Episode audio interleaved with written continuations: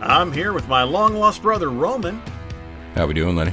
Oh, I'm doing great, man. Thank you so much for asking. And my good friend who trips through that damn door every time he walks into the bar, Master Naps.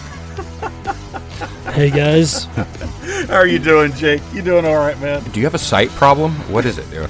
'Cause I It's swear to my- God, you trip every time you walk in the door. it's my height, man. You know, being six foot five is just it's a struggle sometimes to get over things. To get over things? yeah, you know, like sometimes you don't know if you need to lift your leg high, too high, or if it, you know, like it's the you never know because of your height. I still think it's a sight thing. I, I so do I. I still think it's a sight thing. Well, my name's Lenny, and this is the Mr. Goodbeer podcast. Guys, I've got a moral dilemma question for you today.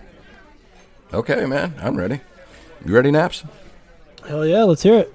A house painter asks why you didn't hire him. The only problem is his lack of personal hygiene. But do you tell him that? That's an ugly one, man. Personal hygiene's an ugly Hmm. Well, I- one. You don't ever here- want to tell somebody they stink. If he's painting the outside of the house, I could give a shit less. But if he's got to come indoors, um, yeah, I'll get a, I'll get a couple more fucking quotes.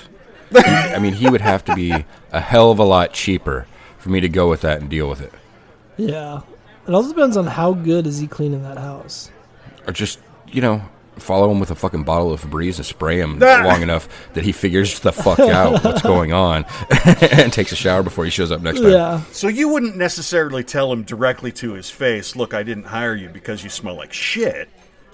But you would allude to it by kind of following him around with Febreze. If- I mean, is If that he what was giving me a good enough deal, yeah.